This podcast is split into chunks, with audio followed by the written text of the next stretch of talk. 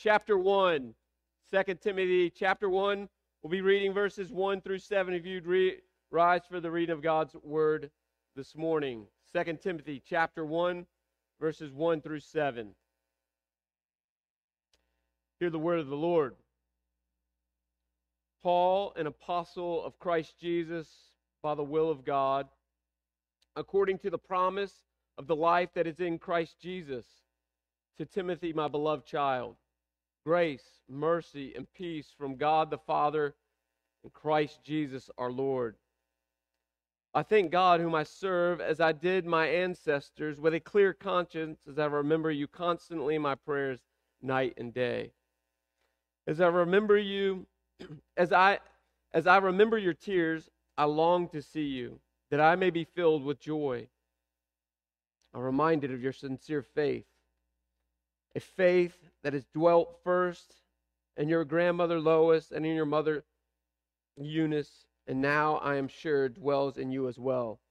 For this is the reason I remind you to fan into flame the gift of God which is in you through the laying of hands from God. For God gave us a spirit not of fear, but of power and love and self control. May we be blessed by the reading of God's word this morning. You may be seated.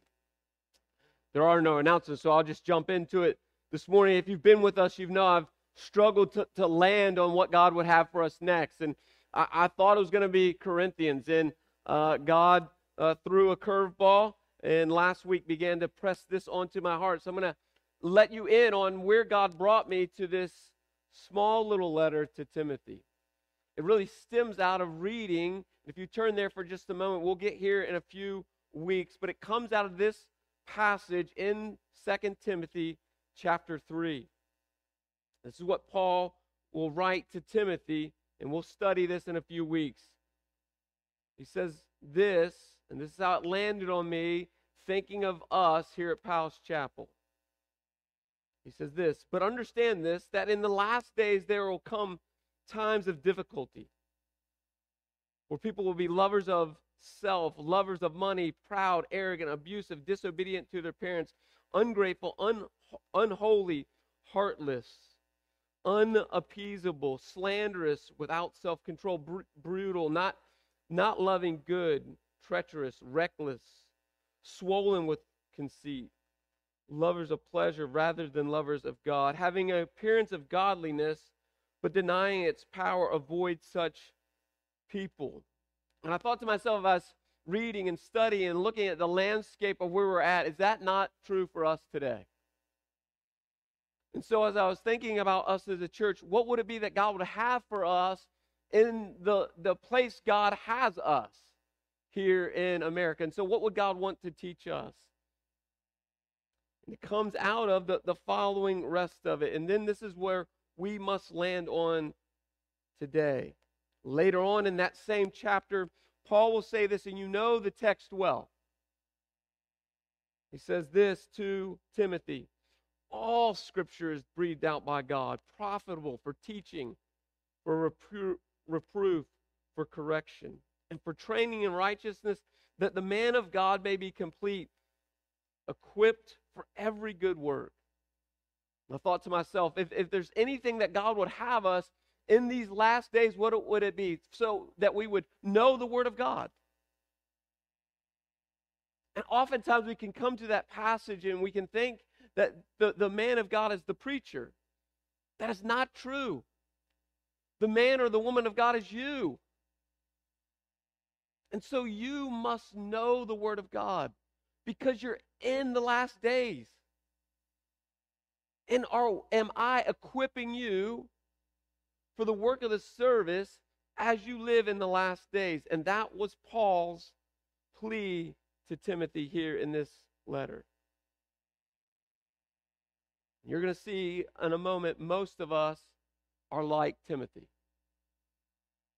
Now, Timothy made the Bible, so he's a big deal. But there's some things that we'll see in the text about Timothy that we can raise our hand and be like, yeah, me too. But yet, Paul, the apostle, charges Timothy to do something with what he has. I'm going to give you the landscape of where this letter occurs in God's word and how it got to Timothy. Many scholars believe this is Paul's last letter, written uh, about six, uh, 67 AD. So Paul is in his last days on the planet. And Paul is writing this letter to his protege, the, the young man coming up behind him. And Timothy's probably about 40 years old or so, many of the scholars say. And so Paul is saying to Timothy, There's some things I want you to know before I leave. Uh, many scholars believe this it's Paul's last will and testimony. And here is the setting of where Paul is at. Paul is in his second and last stint in a Roman prison cell. So he's not like vacationing on the, the, the, the shore in, in, the Greek Isles. He's not having his best life now, writing this letter like, man, this is good, so good. This is not how Paul's going out. Paul is chained in a prison cell in Rome. Now, prison here is bad, prison there was really bad.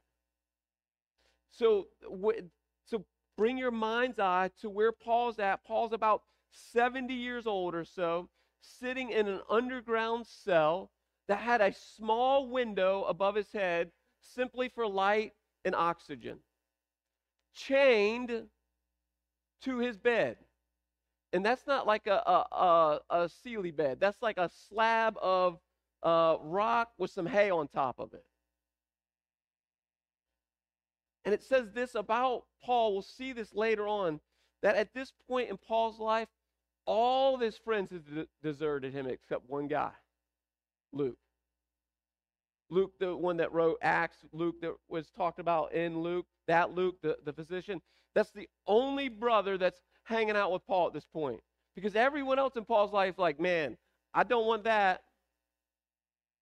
Like I get near you and like I get shipwrecked, the snakes bite me. Like I, I don't want any of that. They desert him. So here's Paul sitting in prison, and it says this something is stirred in his heart for Timothy. So he writes a very personal letter to Timothy. Hey, there's like uh, humming up here. It's like driving me bananas. I'm like, in my head, it's like, you ever get that like humming noise in your head? Oh, that's what's happening. So Paul's in prison writing Timothy a letter. And Paul knows this about his life. He knows he's about to die. Not die because he's sick, not die because he's old. Die because any moment they're going to drag him out of his cell and kill him. He's on his deathbed, he's on death row. We know that from just in a few chapters in chapter 4. This is what Paul says. Now, we know the t- passage. You've heard the passage, but I want to read the passage in light of this is Paul about to die, about to be executed. He says this to Timothy in 2 Timothy chapter 4, if you want to turn there. He says, For I'm ready. I'm already being poured out like a drink offering and the time of my departure has come. Just think about those words. I know it's about to come, Timothy. I know they're about to kill me. And my life has been poured out like a drink offering before the Lord. He says, I fought the good fight. I finished the race. I've kept the faith.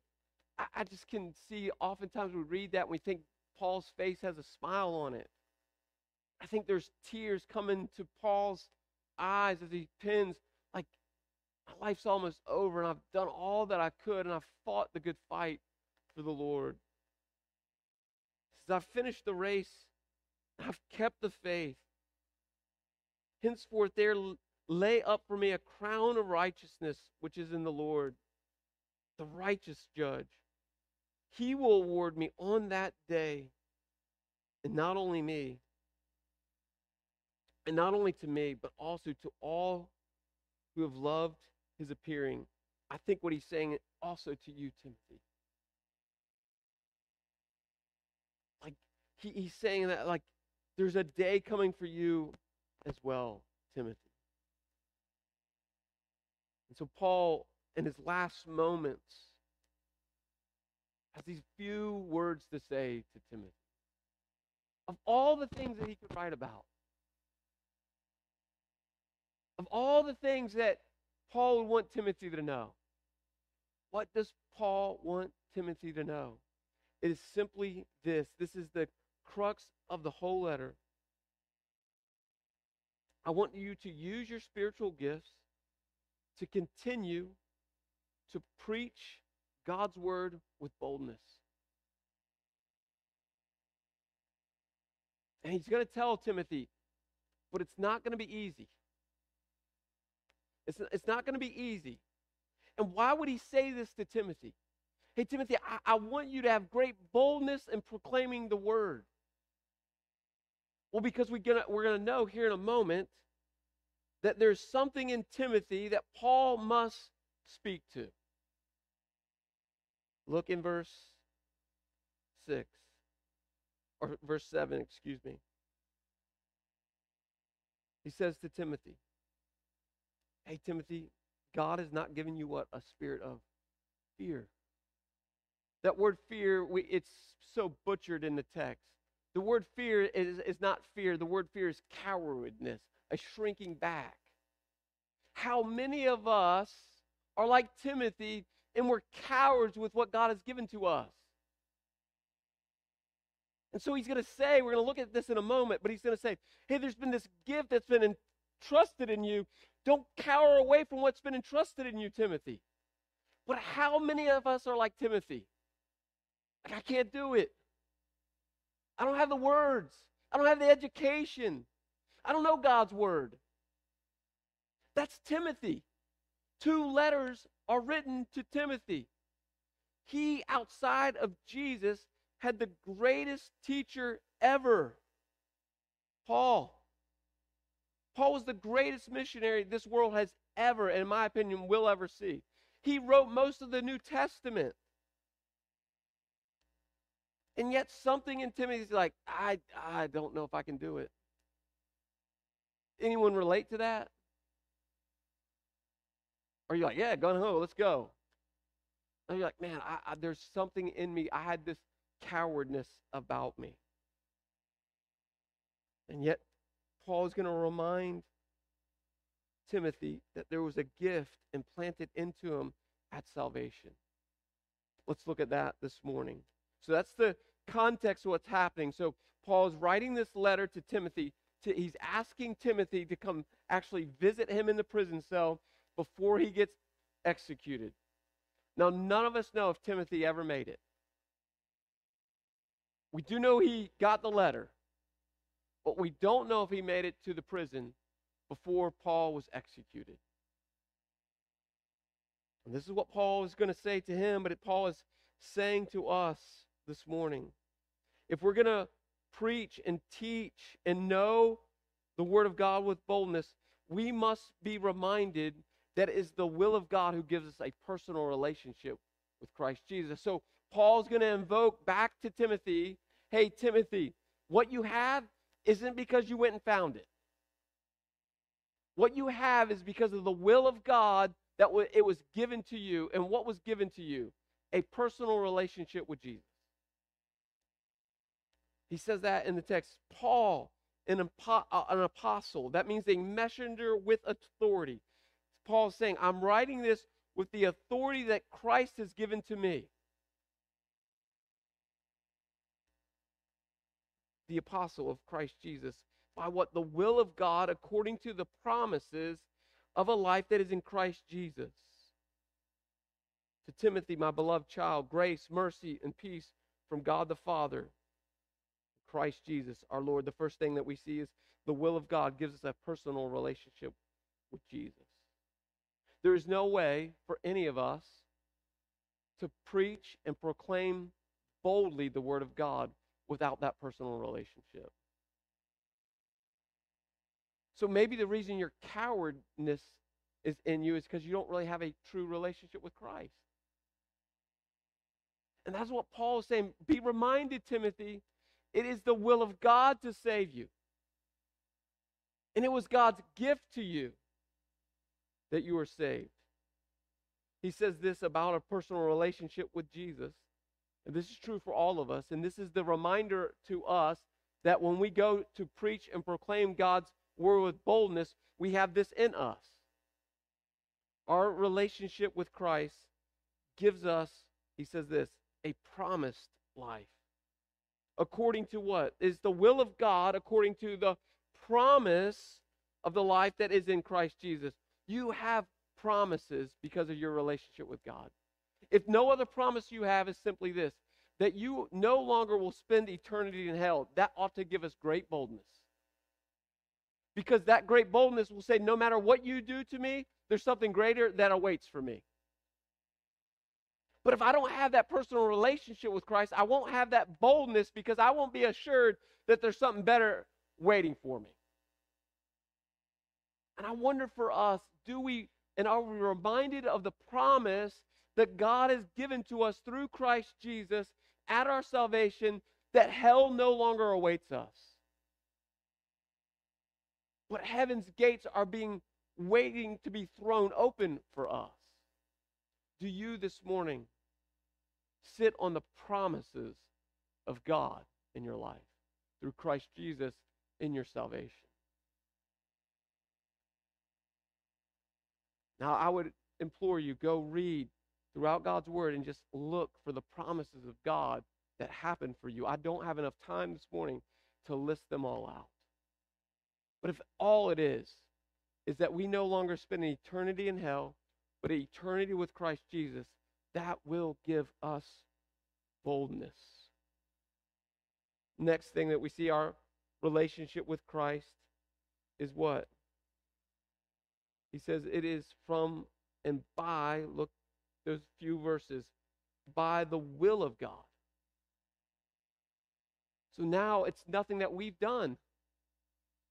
So because it's nothing we've done, we, we don't have to do anything to, to gain it or to keep it. Like, do we sit with a relationship from Christ that we know it's by the will of God by faith and faith alone? And Paul will say this all over his writings. Even that faith is a gift from God. For you to have faith in Christ Jesus is not of your own merit, it is the will of God through the gift of God in your life. This is what Paul is reminding Timothy about. You have this salvation, you have these promises, and these salvations and these prom the salvation and the promises are the will of God, and it's a gift through faith from Him. You have faith and only faith because of God's will in your life. And then he says this Timothy, don't forget this. What our personal relationship with Christ does for us and what we experience. I would ask you this this morning Are you experiencing these three things in your relationship with Christ? He says, I'm writing to you, Timothy, because of the will of God, the promises of God, your salvation. You now have three things grace, mercy, and peace from God with, with from God the Father and the Lord Jesus Christ. Our salvation gives us grace, mercy, and peace. What is grace? We ask. Don't ever forget this. It's so simple. Grace is receiving gifts that we do not deserve as the gift of God. You and I, when we come to Christ, you get boatloads of grace. Boatloads of grace. And then he says, not only do you get grace, but you get mercy. And what's mercy? You know this. Not getting what we do deserve. What do we deserve? We deserve eternal punishment apart from Christ that is torment. That is what we deserve. You and I, that's what we deserve. That is what we're. Uh, that's what we ought to do every day. But the mercy of God through our salvation, because of the will of God, He pours out His mercy on us every day. Are we sitting in the grace of God? And are we sitting in the mercies of God? The mercy of God, even for us to get up in the morning, is because of God's love and kindness towards us. And then he says this we experience God's grace, we experience God's mercy, and we are experiencing God's what? Peace. Do you have peace with God today? Like in your life right now, would you say your life is marked with peace? That's a promise from God. But that promise from God to have peace comes through our salvation. And the, the peace that he's talking about is we no longer have to have fear when we come, like trepidation, when we come into the presence of God, because we have peace with God because of what Christ did for us.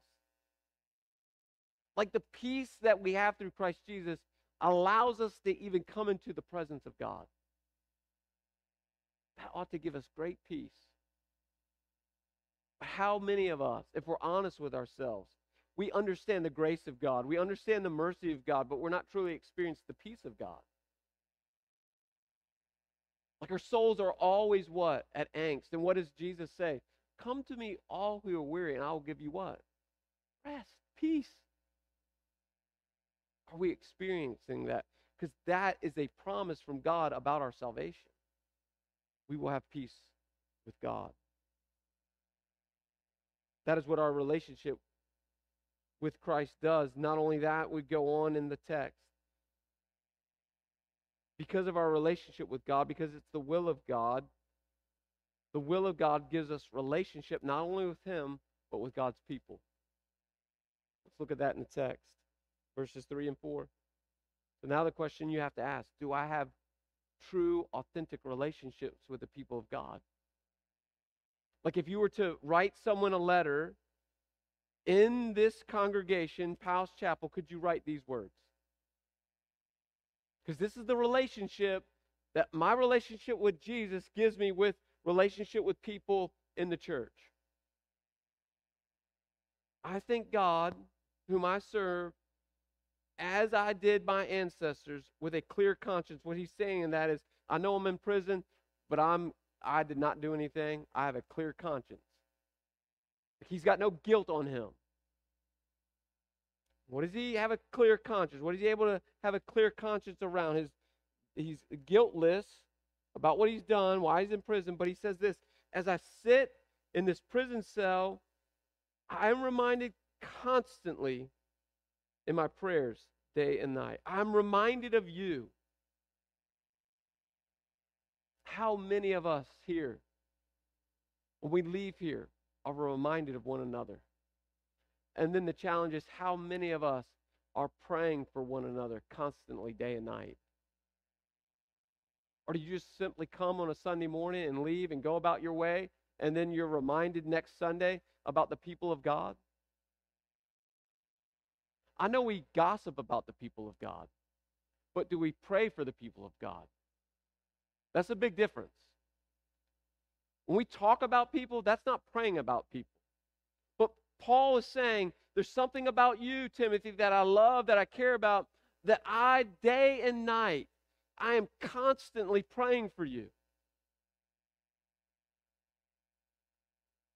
He goes on to say this in verse 4 As I am reminded of your tears, I long to see you, that my that I may be filled with joy. What, what Paul is writing about here is the last time that he personally saw Timothy. And there was something in that interaction with Paul and Timothy that afternoon before Paul was to, to get on a, ship and, and depart from Timothy in Ephesus. You ever been with someone and you know there's a good chance you may never see them again? Or you, you know, like, man, it's going to be a while before I see them again. And like something in your soul and your spirit that's just like unbeknownst to you, you tear up and you just, I'm not saying you boo hoo, but it's like you start just crying. That's what's happening with Timothy when he looks at Paul and Paul's about to depart. Something's going on in the heart of Timothy with Paul. And Paul's like, I remember that.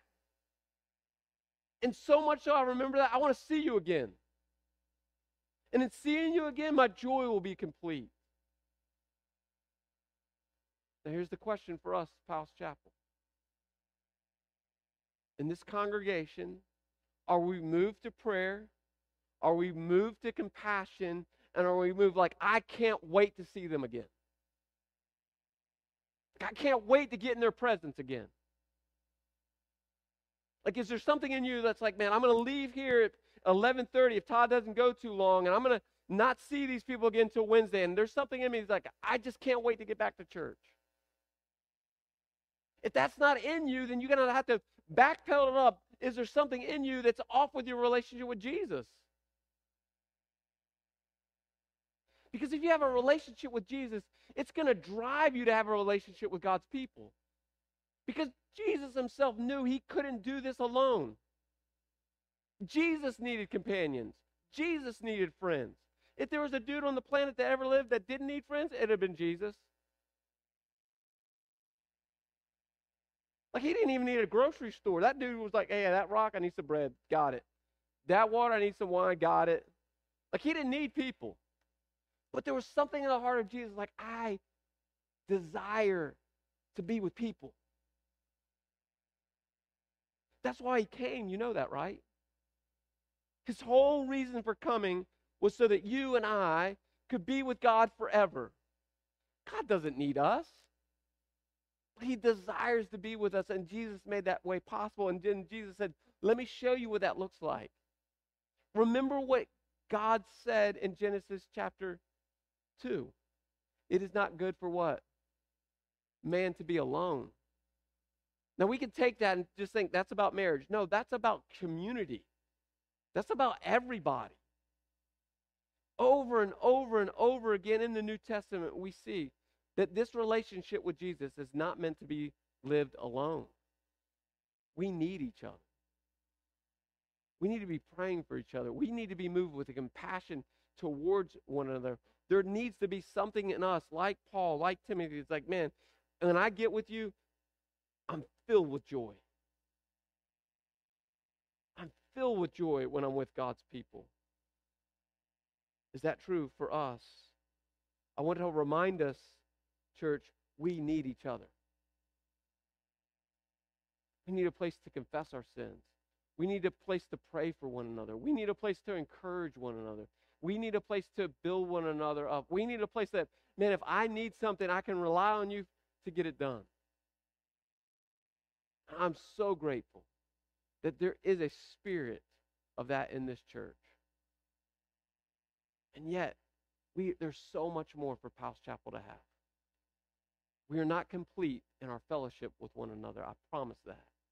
May we be filled with joy when we come into God's place. The next and last thing is this.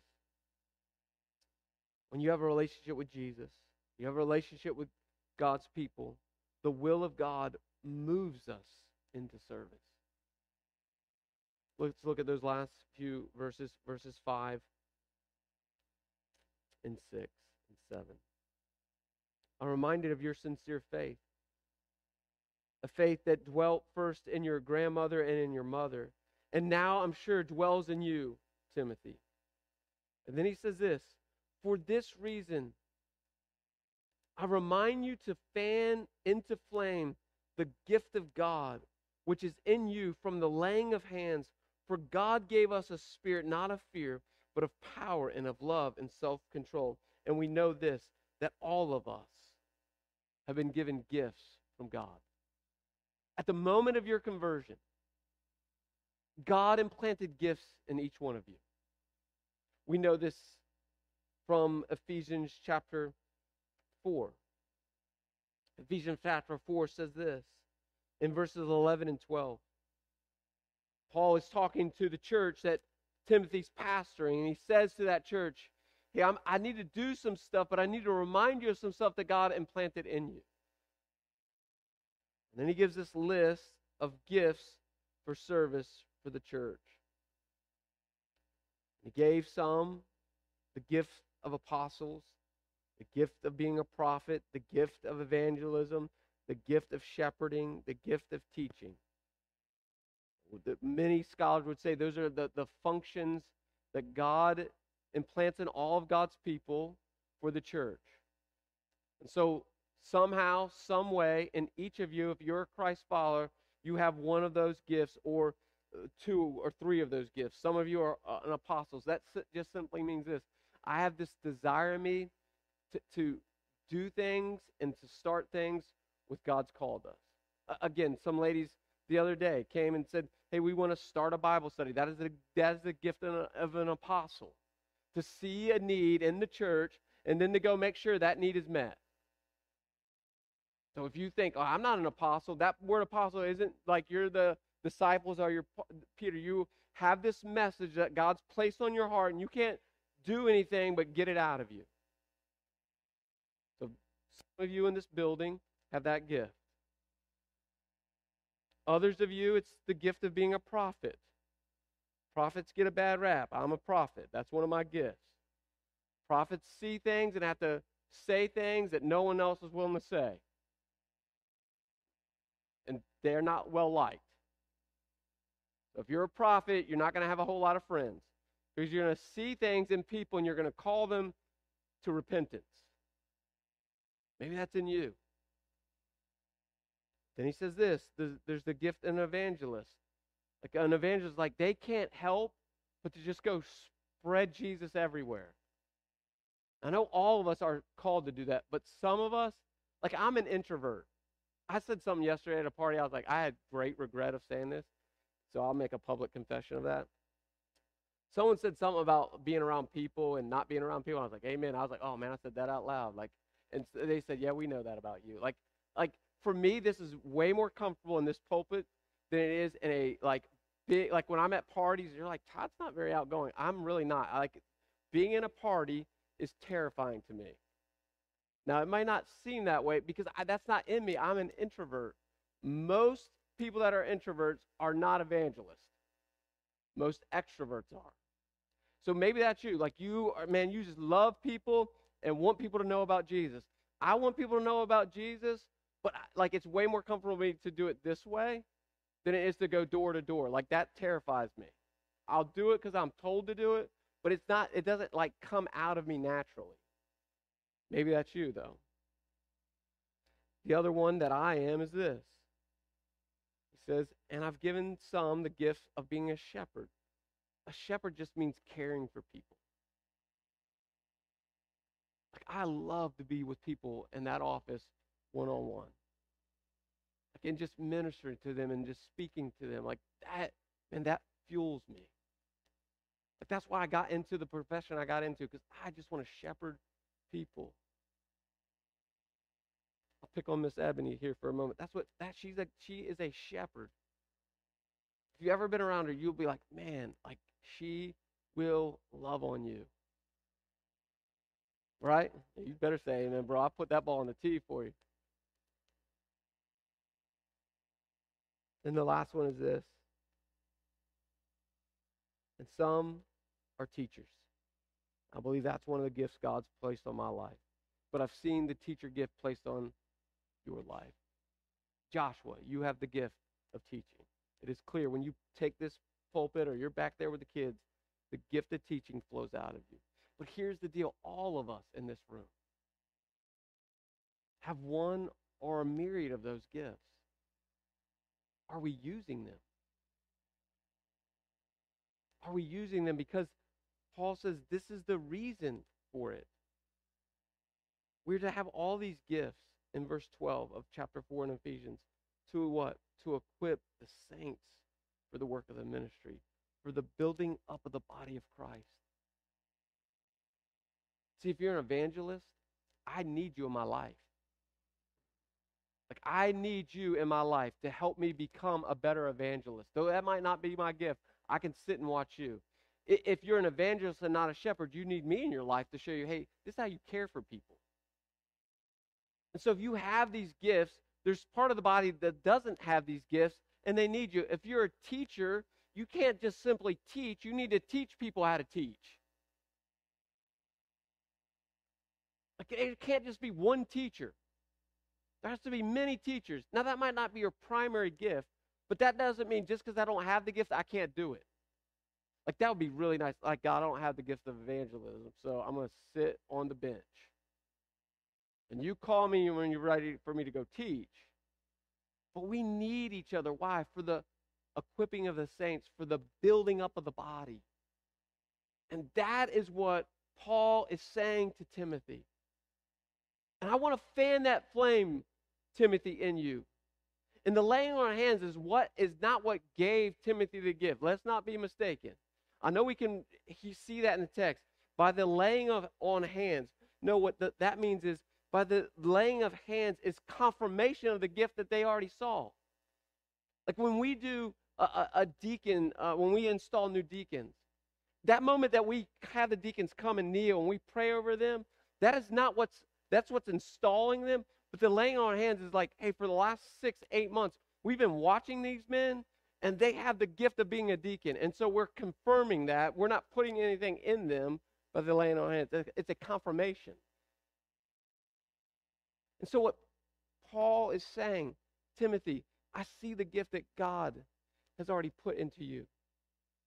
And I see these men, when you became an elder, laid their hands on you. Don't forget the gift that has been confirmed in you. So that you can go and use that gift to further the kingdom of God. And then he says this here's how we are to use that gift he gives us four things in closing. For God gave us a spirit not of fear, but of power and love and self control. So we are to use that gift. We're to fan a flame that gift. And we're to use it and to serve without fear, without being a coward. Now, I know we're going to be fearful at moments, but it's not the spirit of fear. Let's not shrink back from what God has called us to.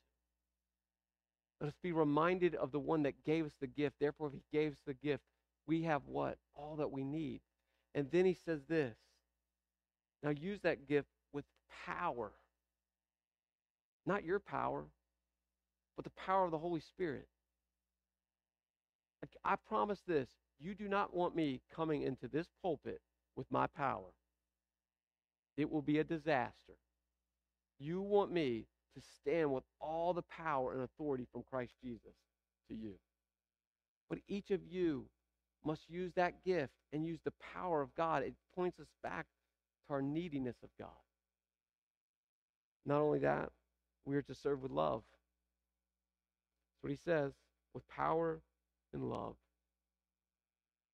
Are we using the gifts in a loving way? I promise this.